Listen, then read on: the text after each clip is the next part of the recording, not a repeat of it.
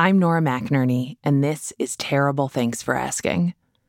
If you're a longtime listener of this show, you know by now that we often start our episodes by talking to our guests about their childhood. I am not a psychology expert, but I have been to a lot of therapy, so I know that the things we go through as kids shape who we become as adults. But for Liam, and maybe for some of you too, there's just not much to talk about because Liam doesn't remember a whole lot about his childhood, not in any major detail anyway. I feel like other people can be like, "Oh, I remember doing such and such thing as a kid," and I'm like, "I remember a photograph of me as a kid. Like, I don't have like memories where I'm in a child body, but it's like kind of just like a black hole of nothing when I try and think back on it." And I'm sure that has to do with trauma. The details surrounding specific moments can be hard for all of us to recall. It's sometimes easier to remember the general feeling of a time in your life. And for Liam, that feeling was disconnection, like something just wasn't right. I would say the first time I really realized that was like around probably age four or five when I started going to school because it was like back then they'd make you line up like boys in one line, girls in the other line. And I was always just like lining up in the boys line and then they'd be like, no, you go in this line. And it was like, what? Like I didn't, I never really thought of myself as a girl, you know, and like growing up, I had one childhood friend who was a boy a year younger than me. And as we got older, we stopped having sleepovers and we stopped like taking baths together and we stopped doing all the things we had been doing when we were like young kids. And I was like, why? I thought we were the same. And I can remember being like in the backyard of my parents, like in the little shed where they stored the lawnmower, and was like, okay, you show me yours and I'll show you mine. And it was like, oh, when do I get one of those? Like it was a moment where I was like, oh, we look different. Like, why is that? Because for me, I just felt like we were the same.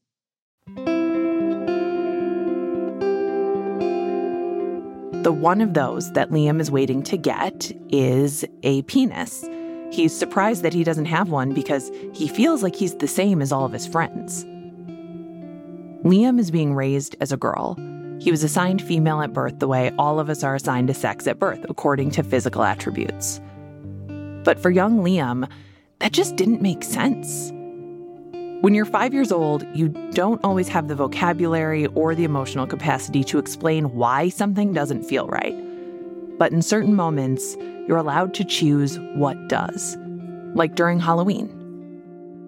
I was a blue M&M, and then I was a tiger, a bunny rabbit, um, a prince in second grade, Peter Pan, and then an army man. And then after we turned 10, we didn't do Halloween anymore for whatever reason. Is this a family rule?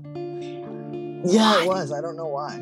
Even just like when I was playing with my friends at that age, it was like I was always the dad or the brother or like the dog. If it meant that I got to be like a male name, then it like made me feel better. And I didn't know why, obviously, at the time. All kids do like play the different roles, but for me, it was like I was always one of those roles. I was never the mom or the sister, you know? I just knew that I felt better when I was being called a male name. Those traditionally male costumes, male names, and male roles make Liam feel good. They feel normal. But these aren't feelings that little Liam can share with his family. So, my parents are like evangelical Christians.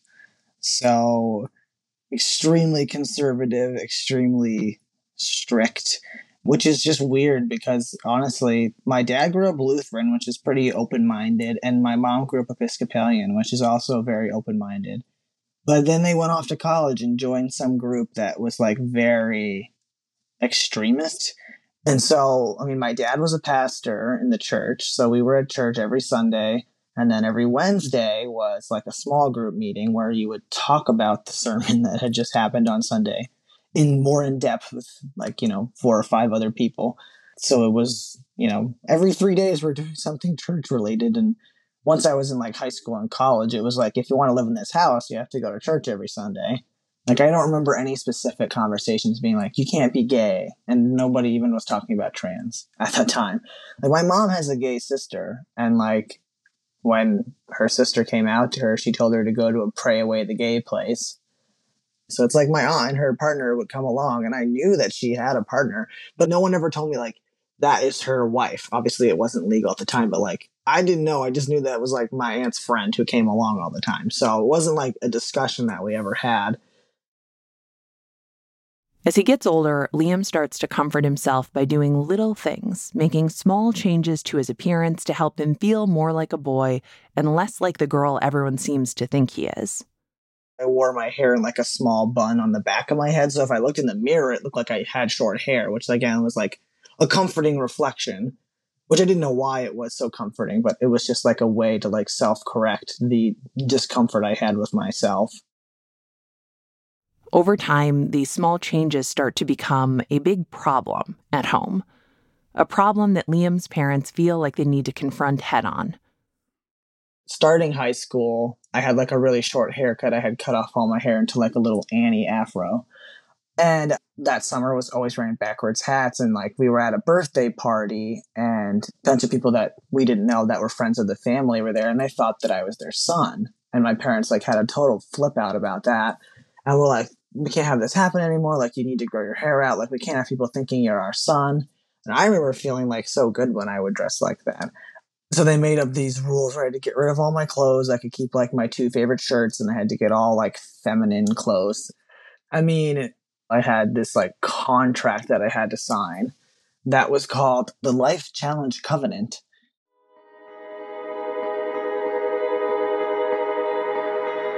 The Life Challenge Covenant was a two page long set of rules that Liam was expected to follow to, quote, become a mature woman. Liam shared the list with us, and it includes things like Feminine style clothes will be worn every time we are out of the house on a year round basis. This includes shorts in the spring and summer that will be feminine styled shorts, no basketball shorts, etc. Outfits must be approved by parents. Parent approved feminine earrings will be worn daily. This can be eliminated in the future if you choose to grow your hair to at least shoulder length and wear it in an obviously feminine style. Wear a feminine colored shirt at least once a week to school. We will provide new shirts for this. Possible colors could be mint green, yellow, light blue, peach, and lavender. Once a month, You'll wear a skirt or dress for church.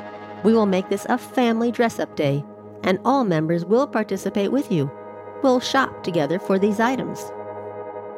I had to follow all these rules, and if I did all those things, I would get a cell phone, which, like, I was 15. Everyone had a cell phone besides me, so it was like, of course. And I don't think if I had said no, they probably would have made me do it anyway. You know, I don't think there was really a choice. It was like this perception of a choice. It doesn't feel like a choice because it's being set up as a covenant, a word that means an agreement, usually formal, between two or more persons to do or not do something specified. And one can speculate that the reason for the covenant was because Liam's parents were worried that the child they considered their daughter was going to turn out like his aunt. Gay. In my junior year, I had a friend a year older than me neither of us could sleep well, so I would like sneak out. She'd pick me up, and we'd just drive around, listen to music. And one night we're parked just like at the school, and then she tells me that she's gay, and I was like, "Oh, that's cool." And then like a few weeks later, we're at her house watching. I think Criminal Minds. We would like stay up till three in the morning watching Criminal Minds, and then like scare the crap out of ourselves having to drive me home at three a.m. It was like I would like run down the driveway like I'm gonna get murdered. But she just leaned in and kissed me, and it was like the best thing ever. I was like, wow, because I'd had boyfriends prior to that, and it like kissing was just kind of like bland and like not exciting. And I was like, why do people like kissing? This is weird. Um, but that was like, whoa. But then I like freaked out, not in the moment, but like a day later, I was like, oh my god, I'm so disgusting. Like I can't believe I did that. Like, how could I be like such a sinner just because of like the things that I had just heard throughout my life that I couldn't even give you an example. It was just all the little things that were said from, you know, the time I was in mm-hmm. church to that moment. And I didn't talk to her for like three months because I was like so upset at myself. What could have been a really beautiful experience of young love was instead tainted by shame. But Liam now knows at least that he likes girls. So, his senior year, he starts dating one. I honestly can't remember how it first started, but like she was like experimenting. I was experimenting. I don't even remember how the first like moment happened, but I do remember that we would like meet up in the girls' bathroom and just like make out before school. because like in the basement bathroom was like not so much traffic, so we would like knew that no one would really come in. But then if somebody come in, she'd just stand up on the toilet. oh, yeah. So I was dating this girl like and her parents were catholic and she danced with my sister at her dance school and they somehow found a note that i had written to her and gave it to my parents who then brought it to me. So they sit me down and they're like oh so you're gay? And i was like no i'm not. And then they just pull out this like love letter i've written to this other girl and i'm like oh and i can't remember anything after that. I know they read to me from the bible. I was crying. That's really all i can remember from that moment and she was 15 i was 18 and in New Hampshire, for same sex couples, the age of consent is 18 and 18. Not that we mm. did anything beyond kissing, but yeah. they were threatening to have me like arrested and like put on the sex offender list because I was like dating their daughter. Oh my God, her parents did? Yeah, and mine. We all sat down together, and my mom would print out the list of things I could never do again if I was put on the sex offender list. Because at that point, I wanted to become a teacher or like a soccer coach, and she's like, you "Can't do any of those things." And I was like, "What?" we just kissed like one. Yeah. And then this is how my family communicates is like through letter writing. We don't do like face to face confrontation. So then I started getting letters from them. I'm a senior in high school. I'm still living in their house and they're just like leaving these letters on my bed to come home to like, oh, like you're going to have a lifetime of shame and misery and separation from God. One of the letters that Liam's mom wrote to him at the time said this I feel strongly that God is leading me to do this, to bring the secret sin to the light, to expose it to those who love you and desire only God's best for you and will actively pray for you. I will not hide this, because hiding it will allow it to fester and overtake you. They wrote a whole letter to all of our like friends and family being like we need help praying for her life like our family's under attack, all these kind of things, and saying how like for a while that someone had had a vision that there was like a some something lurking in our house waiting to devour my mom, and that oh my sexuality was that thing that had been there waiting, and it was like this whole thing. They were like fasting to try and save me from it, and I was like, what the fuck. We want to make a note here that throughout these letters and at certain points in this episode, Liam's parents, and therefore the people reading these letters, refer to Liam by his birth name. This is something that we discussed with Liam directly, and he gave us explicit permission to refer to both his birth name and the sex he was assigned at birth. The letter from Liam's mom also says things like It is also our hope that you will consider expressing your feelings about homosexuality and God's views towards that lifestyle in a loving but direct letter to Kayla. If she is confronted by those who love her most, she won't be able to deny the truth or rationalize her choices as acceptable. Kayla is under extreme attack from the enemy of her soul, and we are asking you to join us in committed warfare prayer for her deliverance from same sex attraction.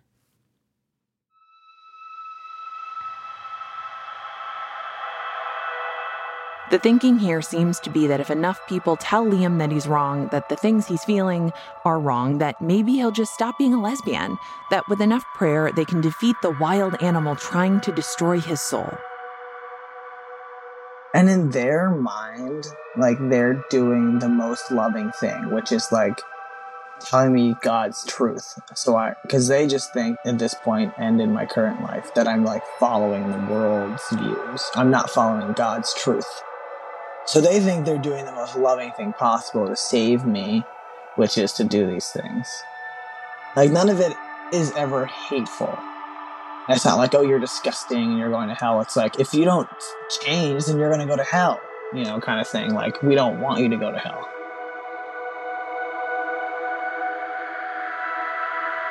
We'll be right back.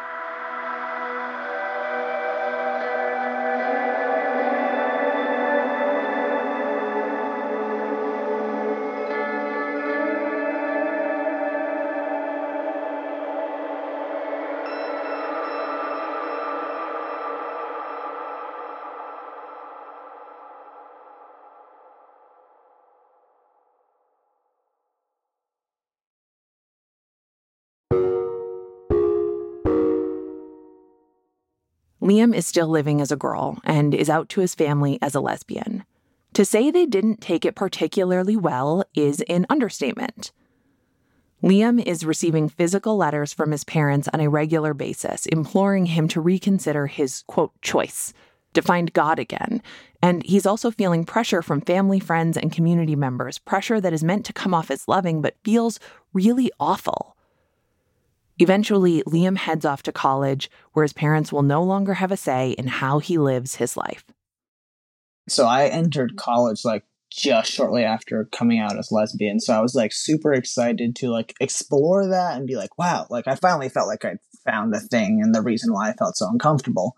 Um, so I joined a pride group and I played rugby, which is like a very queer space. And everything was good. I mean, I had friends, I was like, had good classes, I was like, seemingly had all these good things, but like over the years, I was still like very sad. And back then, Tumblr was very popular. Like, a, that was like my diary. I was always writing like, why do I feel so numb? Like I can't feel anything. Why am I so empty? Like what is wrong with me? Like all the time. Like I had all these good things. Like, why couldn't I just be happy? I seemingly had all these happy things, but I couldn't feel happy. Like, I still just felt that same like discomfort and disconnect that I'd had forever. And then in 2015, I studied abroad in Poland with two guys and two girls from my school.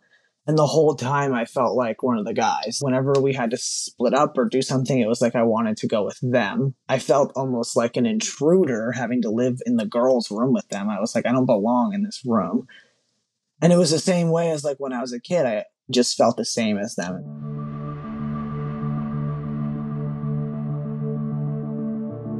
That same feeling that Liam had when it was time to line up in elementary school is back. The same feeling he'd get while playing house. He felt like one of the boys, and Liam starts to wonder could he be trans? He thinks it's possible, but he's not sure, so he does what any good 20 something college student would. He asks the internet. So I spent a lot of time on like YouTube watching transition videos, like how you know you're trans, reading things, all these things, but I was still like, uh, like I don't really know for sure, and like I didn't think there'd be any possible way I could actually like do anything about it. I was like, okay, that's cool that everybody else like transitions and does stuff, but like I don't think I can do that. And it's the fall semester of my senior year, and I'm like depressed. I'm drinking all the time. I'm skipping my classes, and I was just like those feelings like did not go away. They're like stronger and stronger and stronger. Of like I was very fixated on like the male body, but not in like a sexual way, but in like an aesthetic way. It was like, what is it like to have one? What does it look like? It was just like a curiosity, and I couldn't get it out of my mind. But I thought, I'm like, am I not a lesbian anymore? Like, I was very confused why I was thinking about it all the time, and those feelings didn't go away.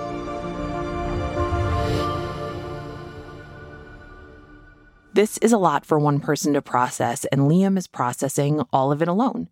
He's trying to make sense of who he is at a time when he still has to go home for holidays and special events and be around his family. Family who had tried to pray his gay away, who fasted to try to save his soul. I can remember it was like right before Thanksgiving, we had like an early Thanksgiving with my childhood friend who came home from the military, the same one who I'd grown up with. And I just was feeling so like mentally distraught that I was like, there's no one I can talk to, like nobody that I know that I could even try to explain how I'm feeling. And I like had a mental breakdown and I was supposed to stay the whole weekend and I ended up leaving after like we ate lunch and I was like, I can't be here. I drove all the way back to my school, just like crying the whole time, just being like, what is wrong with me? Like, I don't know what is wrong with me. I have no one to talk to. What is the point? That was like the last time I was like very actively suicidal. I was like, I can't see a future as a woman. Like, I don't know what I'm doing when school's over. Like, I don't know what's wrong with me. So distraught. Liam can't see a future in a world where he has to live as a woman. He struggles with a near constant sense of discomfort and dysphoria. He's self medicating with alcohol to soothe the pain, and it helps um, a, a little bit, uh, sort of, for a little while. I had realized that, like, oh, being drunk, I like don't feel any of this like discomfort and like chaos that I feel within me all the time. And I don't feel numb either. I just feel like I can't remember anything. Um, At first, only like at parties and stuff, I would get really, really drunk. And I was like, I'm not going to say I have a problem until I'm drinking by myself. And then I started drinking by myself. but um, yeah, my senior year, I was like drinking all the time.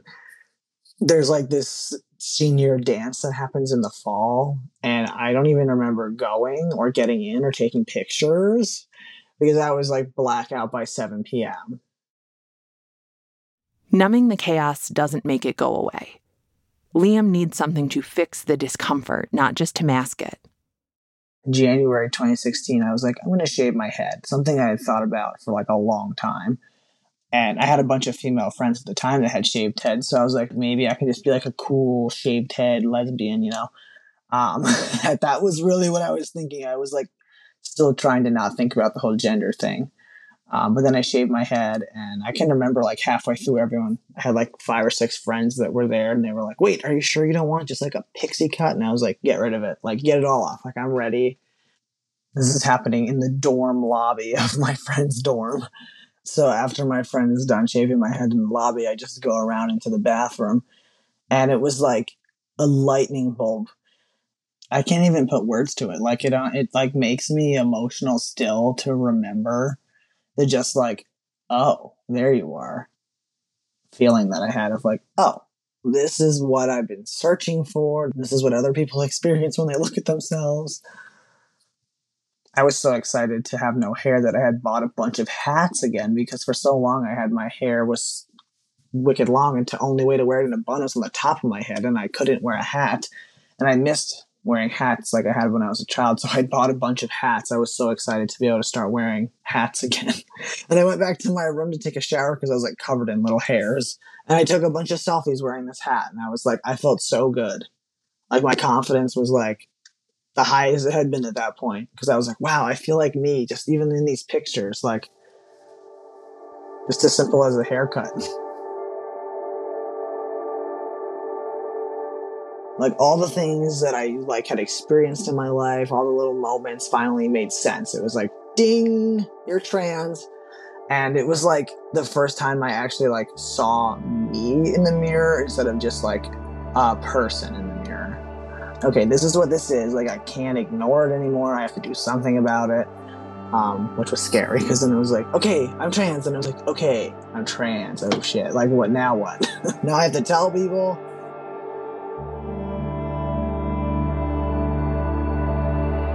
We'll be right back.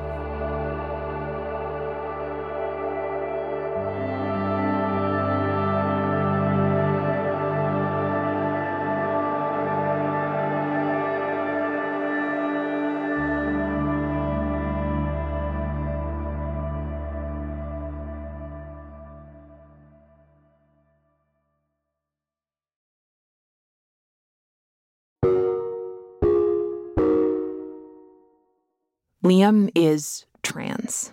When he looks in a mirror and sees his shaved head, he finally feels like he's staring at his own reflection. And slowly, he takes other steps to feel even more like himself. Things like wearing a binder and dressing in the kinds of clothes he's always wanted to wear. But he still hasn't told anyone yet. I made a video to my YouTube channel, which at that time had like three subscribers. It was the very first time I'd ever like even said it out loud was in this video. I just posted it because I was like, okay, I've told strangers. Hi. So, I'm Kayla. Um, and I'm really, I don't know where to start. Um, I have been really, really struggling with this feeling, like this feeling that I've had for like my entire life. That I'm not a girl. Um, I've never felt like a girl. I've always felt like a boy. And now it's just like I, I decide I, I really can't ignore it anymore. I have to let myself be who I am, who I who I feel like I am on the inside. Like the minute I cut my hair, I suddenly was like, this is how I have always felt. Okay, so this is me, and I'm transgender. I started texting some friends. Like I didn't do a lot of face to face, which I do recommend that to people because like it gives you time to like think about what you're going to say. It gives the person time to think of their response versus like having to deal with their like immediate reaction if you're face to face. I told a lot of people over texting or like Facebook Messenger. Before I came out like publicly, I wanted to like tell the people that were important to me so they weren't like surprised and just kind of like get a feel for how my family was going to take it, like my extended family. And I, I knew going into it that my parents weren't going to be okay with it. So they were like the dead last people that I told. And the other person I was afraid to tell was my sister because we had been very close, not so much as young kids, but once we got to like middle school and high school. Um, and I was worried that she would feel like our sister bond was going to go away. And that's like one of the only ways I still misgender myself today is to, I'm always introducing myself as her sister.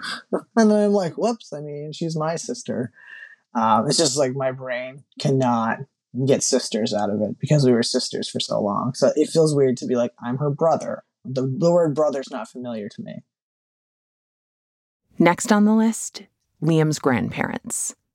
My dad's parents, we grew up living with them from the time I was four until the time I moved out. So, from pretty much my entire life.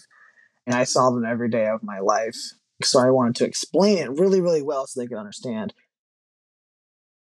His grandparents' response came to him in the form of, you guessed it, another letter, an email. This time it read in part We love you. We're not really surprised at your letter, just relieved you're ready to talk about your feelings. You and your sister are our closest grandchildren, and we've always felt blessed to be such a close part of your lives. We'd love to talk more with you, so let's set a private time when you're home Nothing you say or do will stop us from loving you and admiring you for the person you've become. My grandfather was like, I need to know more about trans stuff. She was not into computers. Like he retired because his work made him use a computer. so he was like, I'm going to go to the library. I'm going to find some books about being trans. And he was mad because there was like two books and they were both written by trans women. And he was like, there needs to be more information. Like I'm coming here to learn about something. Why is there not more books here? He would like send me newspaper clippings anytime there was something translated in the newspaper. Like he just wanted to know more and understand more. Right before he died, he was like just teaching me how to do hand a proper handshake. just one night randomly, he's like, "Come here, let me see your hand." He's like, "Okay, this is how you do a good handshake." like giving me this man lesson. and my grandmother is like been with me to like every talk I've ever given and was always with me at like the state house when I was like promoting a discrimination bill that passed in New Hampshire, like super involved, has always been 100% on my side. And I talked to my grandmother about it now, and she was telling me that, like, she used to want to, like, ask me and be like, what is wrong? And my grandfather was always like, just wait like she'll come to us when she's ready kind of thing. Everyone that Liam has shared the news with so far has been supportive. And now it's time to tell his parents. So I did it over Skype because obviously face to face was going to be too much. This was as face to face as I could handle. And I really only did because my sister was like, you need to tell them before spring break and we're all at home. I started crying like immediately as soon as they got on the call because I just knew like they've been so against my life up to this point. Like this is gonna like extremely blow their minds. I don't remember what I said. Probably said something like, ever since I cut my hair, like feelings that I've always had came back. Like I always felt like a boy, I just didn't know what it was. And the first thing that my mom said was, You'll never be a real man. and I can still like see her expression. She's like got the wrinkled forehead. She's leaning forward, like one hand on her chin. And then my dad is sitting back in his chair, like arms crossed, just like looking.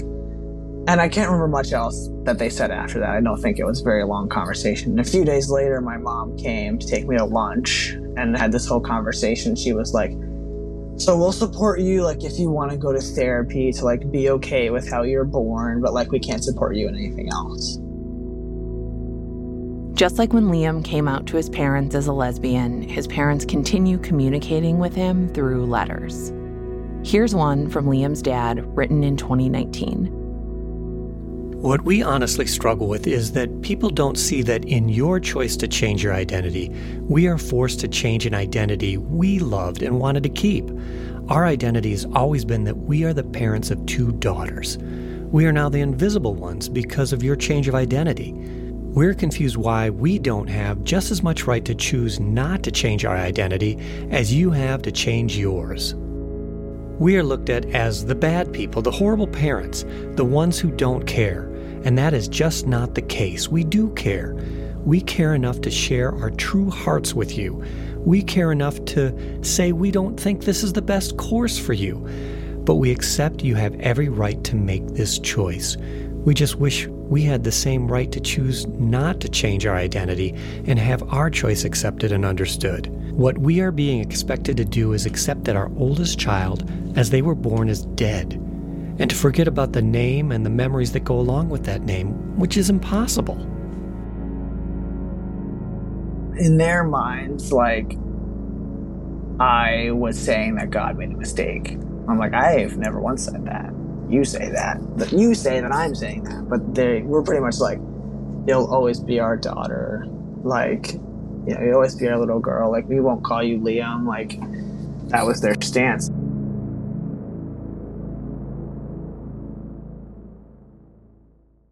Liam's parents have told him where they stand, and then they tell their church as well. In a letter sent to members of their congregation, to friends and other family, Liam's parents once again ask for help in saving their daughter. Our strong sense is that her transgender feelings and desires, while absolutely real and valid, are another symptom from the trauma. It isn't safe for Kayla to be a woman because she has suffered repeated abuses in that gender role. So we believe her mind is telling her that being male is the best way to be safe and finally have peace. We have spoken to Kayla about our fears and concerns for her well being. We have let her know that we love her and accept her without reservation, but we cannot support this decision because it's so dangerous emotionally and damaging physically. We let her know we feel it is a hopeless pursuit because it's impossible to ever achieve the goal of becoming biologically male, which is what she's seeking. She is convinced she will be the exception to the rule and will turn out to be one of the happy ones after going through this planned gender transition. Part of what makes these letters and his parents' response to Liam's coming out so hurtful are the conflicting messages. They say Liam's feelings and desires are, quote, absolutely real and valid, and that they love and accept their child without reservation. You don't have to do what I say to have my approval, and I couldn't be prouder of you and all you've accomplished as an adult whether as a male or female. You will always be worthy of all my love, regardless of your choice in this situation. They also discredit those same feelings and emotions when they tell Liam that they cannot, will not support him if he lives life as a transgender man. Not using your chosen name is not a matter of disrespect in my mind or my intentions, but rather a matter of being truthful about who you are in my eyes and how you were created by God. It's clear from these letters that his parents believe that everything they are doing is out of a deep love for Liam. They worry that transitioning won't make him happy. They worry that his salvation is in question. But their love and their concern only hurt Liam more because they're not just disagreeing silently amongst themselves, they're invalidating him and his existence out in public, in front of family and friends, in front of church members that Liam doesn't even know. Yeah, so that was like six months after I'd come out, and we had just been away at like my mom's parents' 50th wedding anniversary. So my other grandparents also were super supportive of me, but I don't see them that much. So we were all together for the whole weekend. At this point, I'm like one month on hormones most people at the party are just like gendering me male. So I'm like passing pretty well. I probably look like a 14 year old, not a 22 year old, but I could hear my parents talking like, "Oh, we got the girls a hotel room for themselves," and like things like that. And I remember like it was so hard because in the whole weekend they're calling me Kayla, they're calling me she. It's just like an early transition. Everything feels so much more like painful and fragile because you know so much who you are, but like the world can't see it yet. So then every time that like you get gendered incorrectly, it's just like devastating because you're like, no, that is not me. Like I sat in my grandparents' bathroom for like 30 minutes and just cried in the middle of the party. I was like, this sucks. Like I just cannot be around them. Whenever I'm around them, I feel terrible about myself. And like I can't keep doing this like back and forth thing. And so when we got back from that, I was like, I can't like be around them anymore. And so I wrote them this long letter, pretty much saying like, I think you knew all along and you've been trying to squash it out of me ever since then. And pretty much was like, if you can't call me Liam or he, then like I'm not coming home. Like I'm not talking to you. Like no holidays, no parties. Like I just like I can't. It's too detrimental to me. And I thought that that would be like the catalyst for them to like change. It's like I'm literally never going to speak to you again. Like shouldn't you want to like change if you're gonna risk like losing your child? But they wrote back to Kayla and pretty much defended their side my mom's was a lot more like defensive. My dad's was a little more apologetic of like, we know this is hurtful for you, but it also hurts us too. Like, hmm. you know, I was talking about how much it hurt to be called Kayla, and he's like, it hurts when we hear other people call you something that's not Kayla. To protect his peace and his mental health, Liam decides to take space away from his parents. But it doesn't last long because his parents are a gateway to his grandparents, whom Liam loves so much. And then my grandfather was sick. And I was feeling guilty too at that time of like not being around as much because my grandparents live with them. So it's like, in order to see my grandparents, I'd have to see them. And I'm like, wow, this kind of sucks for me too to like not have my family anymore. So my grandfather, he's like, maybe you need to change like the way you're going about it.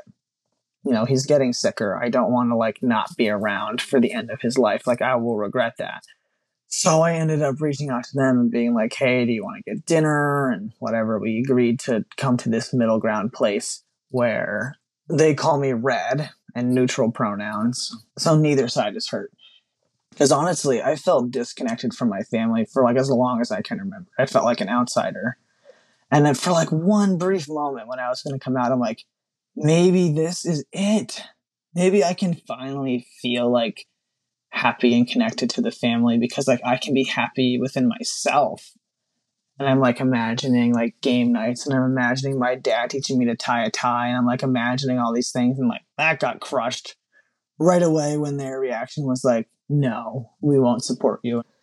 It's literally as simple as saying, Liam, I don't want you to become like crazy allies, go to parades or nothing. It's literally just call me Liam. You're still so stuck.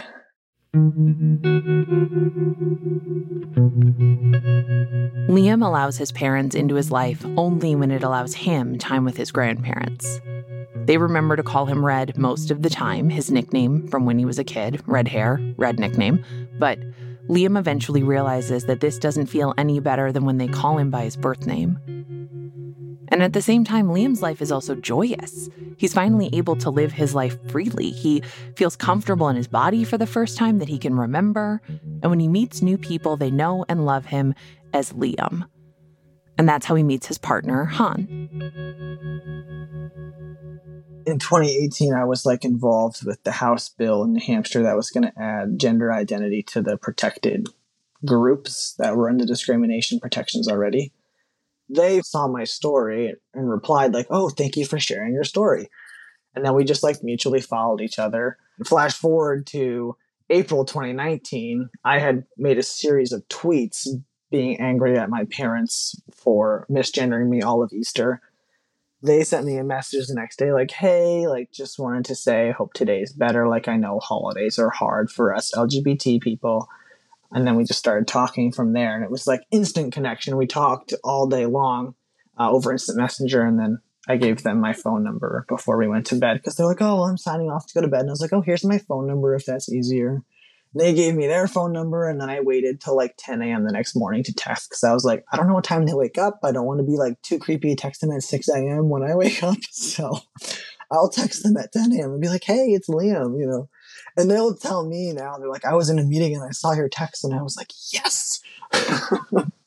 and we've been talking every day since then. Less than six months later, Han and Liam are engaged. And to Liam's surprise, his parents tell him that yes, they do want to attend the wedding. But first, Liam's sister gets married. Liam is one of the groomsmen, and it's been about three years since he transitioned. My dad, obviously my brother in law, and his friends were all doing photos beforehand, and he's calling me Kayla during that time. I'm like, I'm literally standing here in a suit next to you with the groomsmen. And a few weeks later, we got like the sneak peek pictures. And the picture from my dad's first look with my sister was like, it's a beautiful photo. A beautiful photo. The photographer was amazing. But it just like broke me into a million pieces when I saw it because I was like, there is nothing. Like, I'm never going to feel that way about them, and they're never going to feel that way about me. That moment of just like love and happiness and like excitement and like I that I'm never gonna feel that. When I get married, I'm not gonna have that. They're not. They're gonna be there maybe reluctantly. They're not gonna hug me and be crying about how good I look. Like that. That feeling that they that moment that they shared is something I have never had and will never have with them. Liam's dad isn't there to teach him how to tie a tie. Liam has to use YouTube tutorials for that. His parents will be at the wedding, but not in the same exuberant way they were for his sister. But Liam's not alone, because Han's family welcomes him with wide open arms. Their family feels like family. I mean, like, they accepted me right away. It was like me being trans was as minor as like me having red hair or being right handed. It was just a part of who I am. And like, I've felt comfortable with them like right away. And when we first started dating, I mean, I was spending like every weekend there because we were lived like an hour apart. So I would just come for the whole weekend. So most of my relationship with them has also been like always spending time with their family. And it is like the family comfort, like connection that I always felt like I didn't have with my immediate family. Liam and Han get married in August 2020. So we ended up just having a small ceremony outside of our church with just our parents and our siblings. And my parents came and it was a beautiful wedding, but I will say it was a little bit weird to know that like half the people there didn't really support us fully. Not in the same way that like when my sister got engaged, my dad made this whole Facebook post about being excited to welcome him into the family and all these things. I love our wedding day. It was special to us someday in a post COVID world, we're going to have the actual wedding that we planned. uh, don't know when. Maybe on our fifth anniversary. And you know what? I'm only inviting the people that I want there, uh, not the people that I think I need to invite.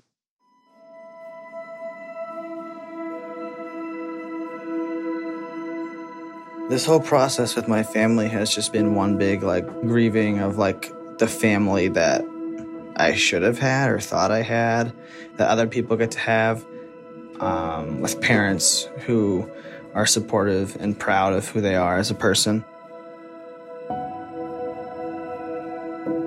It's much more confusing than death. I mean, death is very final, permanent. Um, and then this way, it's like I'm losing people who are still alive. Liam is an uncle now through his very happy marriage to Han. He owns his own business. He and Han share three cats and one dog. They're working on buying a house together. He's living the words he once put to paper in a letter to his parents. I'm a new person, a better version of the person that I've always been. I'm the happiest that I've been in my entire life. I'm more confident in myself. I can look in the mirror and feel proud of the reflection. I searched for many different ways to be happy with myself before I realized that this is who I am. There is no more searching.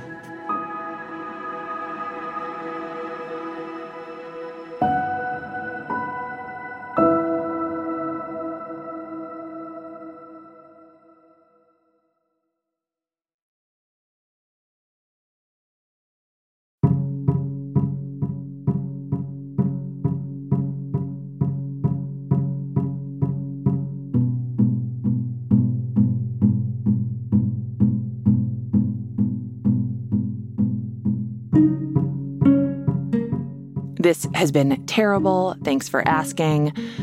I'm Nora McInerny. Our team is Marcel Malekebu, Jacob Maldonado Medina, Jordan Turgeon, and Megan Palmer. Thank you to John and to Beth and to my mom, Madge, Madam, uh, for lending their voices to this episode.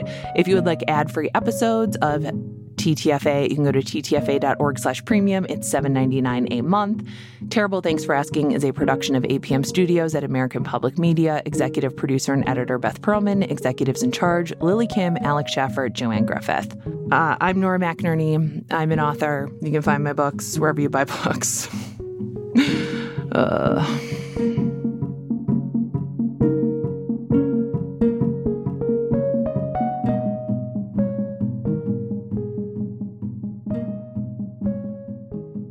So what I had done before I came out to anybody was I texted a couple of my friends and I was like, "Hey, like, what do you think my name would be if I was a boy?" Like, haha, funny question.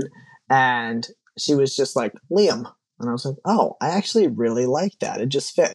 And Liam means strong protector, which is like entirely my personality. I was like the protective older sibling. I'm like always putting other people first. Let me protect every like that is entirely who I am as a person. So it fits me so much better than the other one. And there's like uh there's a family connection to it too. Yeah. So my grandfather's name is William, and Liam is just the shortened version of William, which I didn't even really realize until later. But I was like, oh, that's that's another special meaning.